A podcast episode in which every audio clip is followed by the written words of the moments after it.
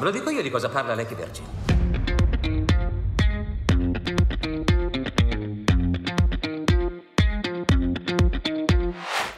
Ben ritrovati nel podcast di Ultima Visione, il cinema da vedere. L'opera che recensiamo oggi nella rubrica No Spoiler è l'ultimo film della Marvel, il numero ventotto della saga, ed è Doctor Strange nel Multiverso della Follia. Eccoci quindi qua dopo tanto tempo a riparlare di un film della Marvel. Peraltro, fun fact, eh, fu proprio Endgame il primo film dal quale partì il progetto di Ultima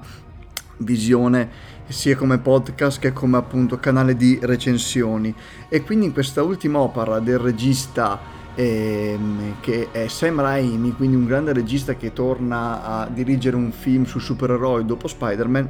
rivediamo le avventure del Doctor Strange, interpretato ovviamente sempre dal buon Benedict Cumberbatch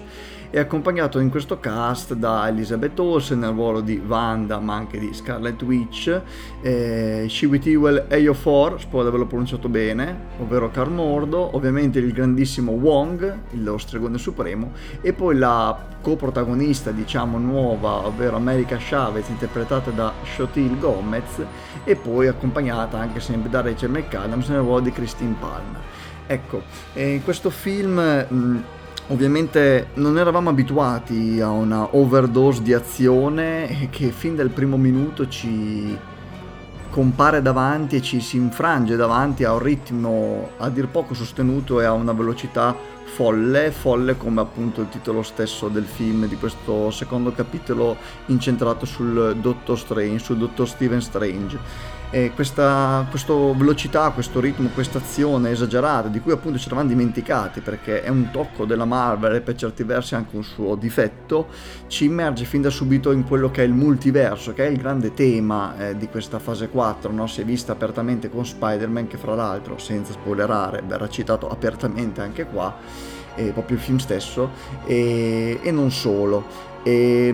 ovviamente posso lasciare qualche chicca, diciamo, senza spoilerare, per parlare di questo film, ovvero sia che ci sono ad esempio dei crossover interessanti, forse vedremo altri supereroi, forse vedremo il ritorno degli Avengers, forse vedremo comparire qualche personaggio di X-Men o addirittura dei Fantastici quattro, chi lo sa, starà a voi se andrete in sala a vederlo, eh, vederli appunto e scovarli.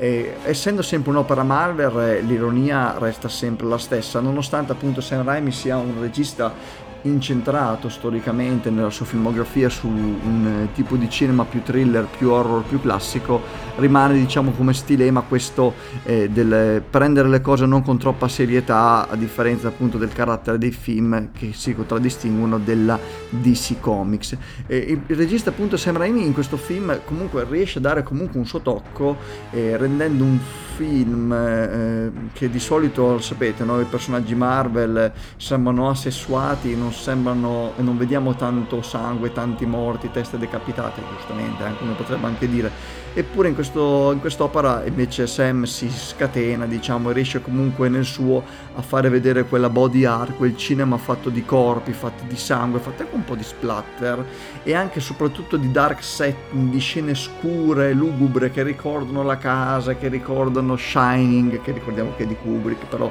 è un riferimento importante nella filmografia di questo regista.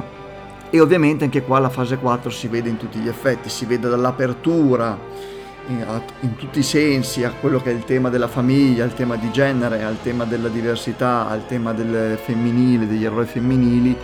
E questa cosa può piacere o non piacere, ma è, è la direzione che il timone di questa appunto nuova fase ha deciso di prendere a partire appunto dalla fase quattro, quindi con Black Widow, con gli Eternals, Spider-Man, eccetera eccetera eccetera eccetera.